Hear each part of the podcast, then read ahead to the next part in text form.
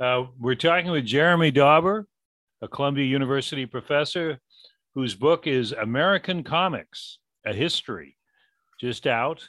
Um, a fascinating book that uh, really covers the waterfront. Um, going back to, was that your intention, Jeremy? Would you, you cover everything? Because, you know, when you say comics to somebody, depending on their age and their sort of uh, experience, it means different things. It might be a strip comic to somebody, it might be Batman to somebody else, and still others, it's the new stuff, graphic novels and all of that.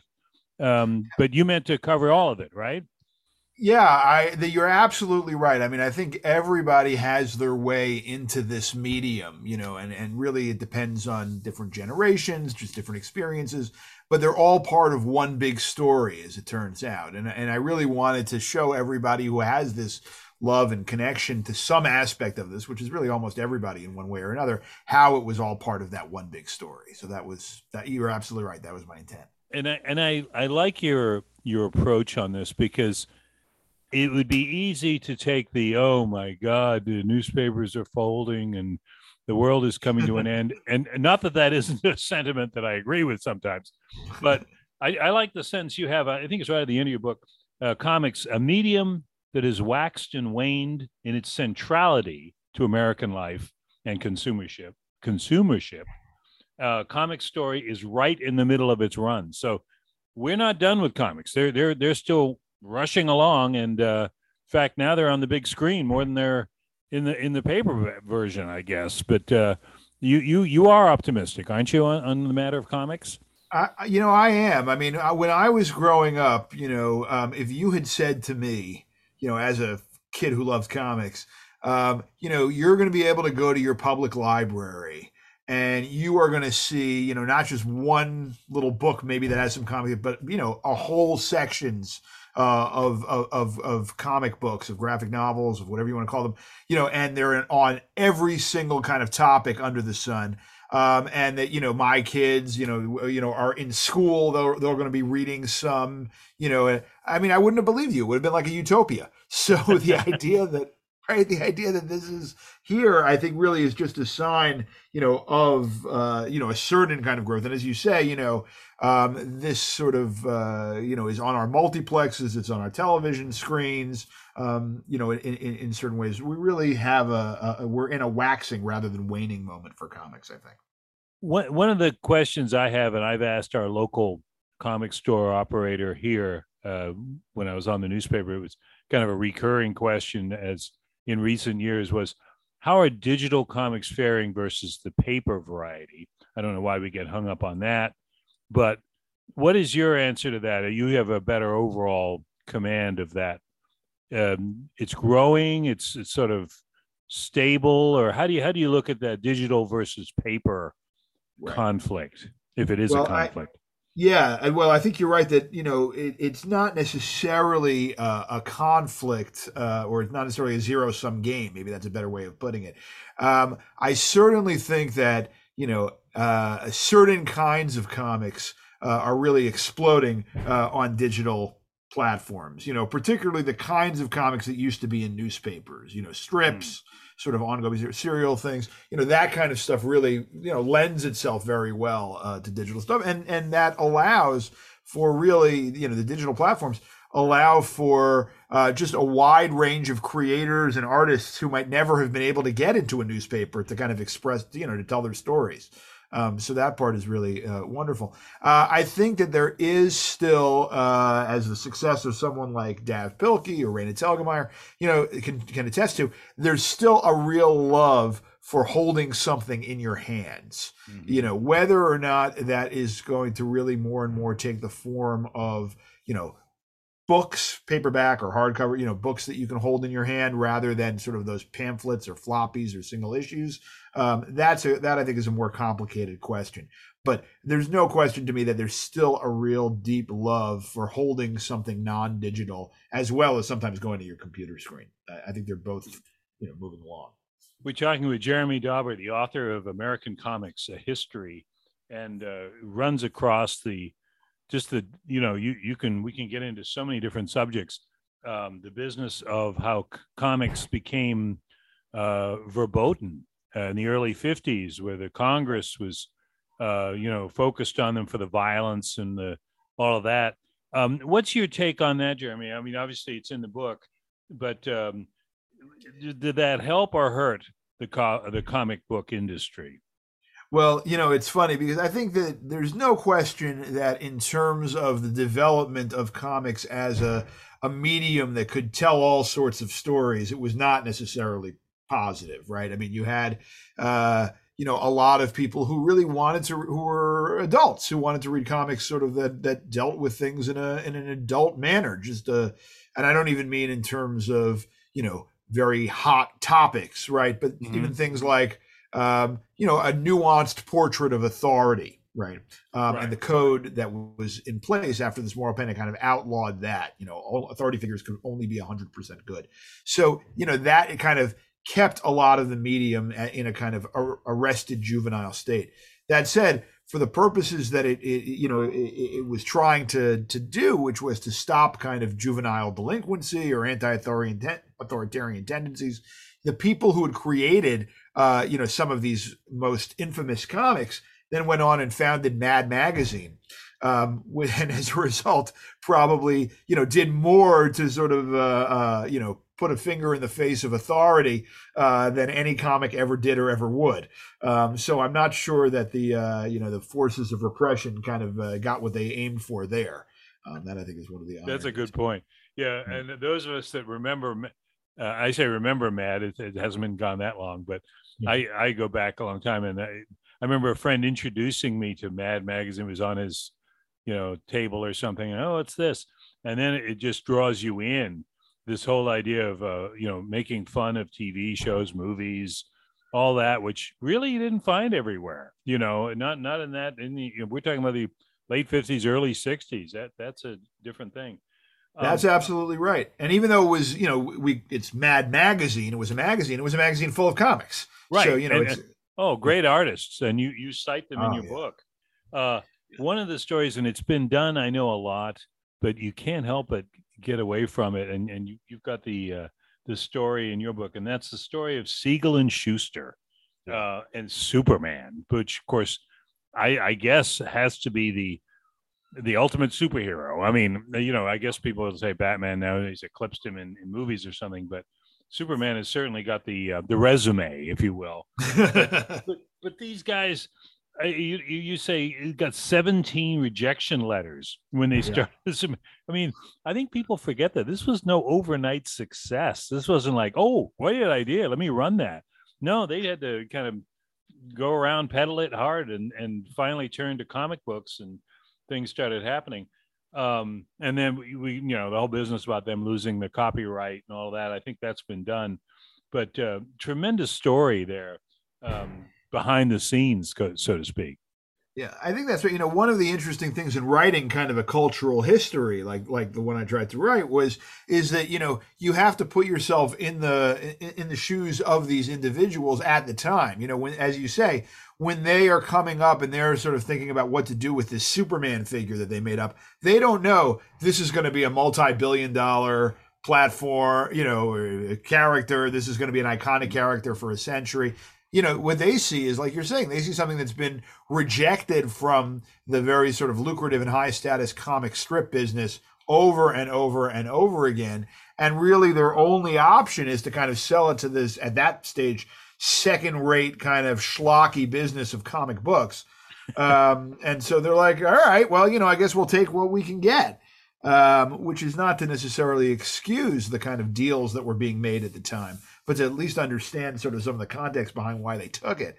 Um, and then, of course, you know, Superman, as you say, he really was the character that fundamentally transformed the comic book business and, of course, the superhero business um, into you know into what we have today. There's no question about that. I see parallels in in what you just explained with how Congress kind of forced Mad Magazine on us, if that's what we can say, with uh, with uh, the idea of, of going to the comic book rather than the comic strip in Superman because yeah, as you said, it, it, suddenly became. I mean, I love all the names you come up with. I mean, some of us are familiar with these, some of them not. But the other, you know, it's there's nothing like comic books for jumping on on the bandwagon. and Yes. you know Crimson Avenger, Green Mask, uh, Red Bee. I I don't remember the Red Bee. I, I that's a that's a new one on me. But Plastic Man, Wonder Man, Captain America. I mean, all these great characters that came flooding out uh, once the dam was, I guess, broken. And uh, you you got it all in the book, um, the history of comics. Um, Well, th- thank you. go ahead, go ahead, Jeremy. No, I was just going to say you're hundred percent right. You know, um, all of a sudden, you know these these people realize there's this huge interest in this, this huge market for this, uh, and so they work really hard to kind of fill this massive sudden demand. And you know, some of the stuff. Uh, Batman, you know, uh, Wonder Woman, you know, have remained iconic for a century, and some of them, like the Red Bee, not so much. Right. Yeah. So, You got to dig for that one. yeah, Uh, yeah, exactly. One of the subjects I love, and this is, of course, the hindsight of, of the rearview mirror here, but uh, World War II. Mhm. Uh, you know, I think there have been books about how Hollywood was um, slow to to recognize the Yeah. the Nazi threat um, because of, uh, for various reasons. They they wanted to release films in Europe, or they were afraid of the German crackdown, and also lobbying by uh, astute German operatives in this country. Uh, you know, whatever that is, that combination of things, but been criticized for not really coming out with a hard smashing uh you know sort of expose whereas the, comics we're on board i mean you've got several examples uh before pearl harbor i mean Yeah. where they they they kind of sounded the I, I don't know if it sounded the alarm is the right word but but certainly pointed to hey this is not good and Yeah. uh, i think that's that's to their credit I, I think you're right about that. I mean, I think, you know, as you say, you know, sort of if we try and look at this with 1939, 1940 eyes rather than sort of, you know, post December 7th, 1941 eyes, you know, we sometimes uh, forget how big an isolationist impulse really there was in the country.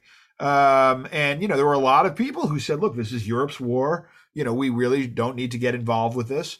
Um, and the comics, you know, I think here in part because there were so many uh, Jews in the comic book business at the time, Mhm. and they had you know relatives in Europe, they Sure. very close relatives. They you know they were saying no, you know this is a a, a global menace and this has to be stopped, uh, uh, Nazism, um, and and so as you say, they really you know Captain America comes on board, you know, uh, a year before Pearl Harbor, um, and the first cover of that issue is you know him socking Hitler on the uh, on the jaw. Um, and you know that was a and and uh, the char- the creators, excuse me, uh, Simon and Kirby got threats from Really? from the German American. Right, And they Yeah. Mayor LaGuardia had to guard them. Oh my goodness. Well, Mm. and that's that's part of the I think the brilliance of the of the written form or the, the the comic form because you know, we can talk about newspapers and you know what what they've done for them and you've got it in your book about the the how the strips were huge. I mean, uh, Hearst and and others that uh, Yeah. just you know saw the benefit of what a comic could bring to a paper not not at the expense of stories or or you know yellow journalism or whatever was go- else was going on but uh, just the idea of, of bringing art uh, onto the printed page I think that's absolutely right. You know, it starts out as a way of saying, you know, we have this really sort of uh, huge number of new Americans, of immigrants who really maybe they don't know English that well. They really want something sort of uh, visual that, you know, can make the product attractive. But it clearly very quickly goes beyond that to say everybody wants some visual pizzazz. Uh, and everybody's interested in kind of a serial ongoing story. Uh, um, and and that really becomes part of the comic strip. You know, you you love these characters, you love these adventures, you want to see what happens next to them every day, uh, and so you're going to keep picking up the paper. You can't help but think and, and i promise not to uh, dwell on the newspaper thing but because there's so much else here in your book. And we're talking with jeremy dauber of um, author of american comics a history that the uh, the shrinkage that went on well you you might i think you document it from world war ii on uh, following the war there was paper shortages and restrictions and some of that space didn't come back. I think you make that point in your book. Um, and then of course in recent years last 20 or 30 um, we just saw these comics for old eyes that are used to print media and you know that's who's really reading the newspaper all of a sudden your comics are now like a postage stamp Yeah. And I just think, boy, if that isn't, um, you know, sort of, sort of bringing about its own demise, uh, I don't know what else is. It's one example among many, I guess. No, but you're you're hundred percent right, and it is this interest. You know, you've you've you told it exactly right of how sometimes there are uh, phenomena that have all sorts of corollary and knock-on effects. You know, during World War II, a lot there was a paper shortage, as you said, and a lot of people said, you know, for patriotic reasons, everybody has to shrink uh, the strips, and everybody agreed. Everybody was totally behind that. But then they said, "Hey, you know what? Nobody seems to have complained too much about the strips. Um, we'll just fill that extra space with advertising, and we can make more money." Um, and and and that seemed like a good plan. But it, you know, it really killed off a lot of sort of the beautiful art that we've just been talking about. You know, because you couldn't really see it in the same way at two thirds the you know at two thirds the size and then getting smaller and smaller and it really led to this kind of uh, disenchantment in part i think with some of these strips um, and uh, you know that was part of the story of this decline it was really cutting off a nose despite a face you were uh, we're talking with jeremy dauber about comics and his book american comics and you you uh you carry us right i don't want to get hung up just on the on the distant past i say hung up but i think it's it's all fascinating but you know, let's let's let's rush right to the more recent era, where the comics now are, and Marvel is certainly a perfect example of this. Um, you know, now are, are, the the food for which Hollywood uh, uh, digests almost daily. I mean, I don't know where the the industry would be without comic book movies now.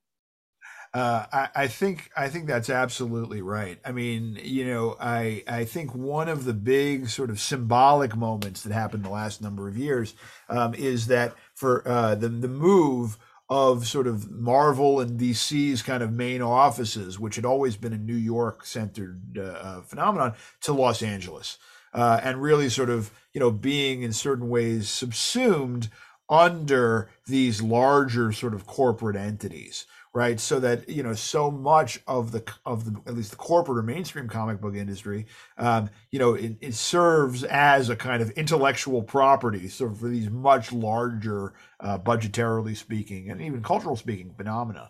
So you really do get uh, a perspective where, on the one hand, you have comics fans saying, "Boy." Uh, all of the, you know, everyone in the country has an opinion about Black Panther, who until a couple of years ago was, uh, you know, a comic book character that only, you know, a couple of people knew. Um, right. And then on, on the other hand, the vast, vast majority of those people who watch Black Panther, which I think is a great movie, are not necessarily going to say, okay, now I'm going to go check out a comic book with Black Panther in it. I just like the movie. Um, and so, you know, increasingly the comics become kind of ancillary to that experience. I, I just thought while you were speaking, I just thought, and I'm sure this has been either tried or ignored because the, many of the things that you know, brought up should be. But you know, with, with, each one of these successive blockbusters, Spider-Man Goes Home or whatever it is, yeah. um, you know, they might ought to consider, you know, the, the uh, along with the price of a ticket, you get a comic book, and and I don't know if that would be in plastic, you know, as a collection item, or you know, because I can just see the theater festooned with with paper on the floor, you know, and all of a sudden, you know, like, well, that didn't work. But yeah. but you know, just some idea to to bring it back. Um, eh, we're talking with Jeremy Dauber about American comics, and you know, this is really um, fascinating. Even stuff that you know uh, from from history, or you know, light history, not just necessarily comics you you do have such a deft hand with it. I love the way you describe the TV show Adventures of Superman that played in the 50s, the thing with George Reeves. Probably saved the character, but the medium's technical limits meant he had to face fairly limited and mundane opponents. What a wonderful way to put that, because those of us who are used to the comic book would watch that show, and, and obviously we would watch it because it was Superman but it was like, what's he dealing with here? Some hood from from the you know from Cleveland or something? I mean, it was right. like, well, where's the Green Goblin or or Mister Mxyzptlk or whatever it is? Uh, you know, none of that. It was never out of space. It was, but but that was because of TV's medium, and yet the show obviously was successful, and Kellogg's loved it, and uh, we all watched it. But uh, you know, I just think you you really uh, you really nailed it with that one. Thank you. I mean, I think that's right. You know, one of the things also that is sort of, I really do believe, as you're saying, led to this sort of dominance of superhero movies in the last 10 or 15 years is that the special effects really have finally caught up. Right, um, right. to the story. You can really do anything now, right? And and that that I think reflects that kind of ambition. Whereas, whereas in the 60s and 70s, like you're saying, if you loved these kind of stories, you really did have to go to the comic books because the the you know the movies, the TV were so woefully insufficient. This, Um, this this isn't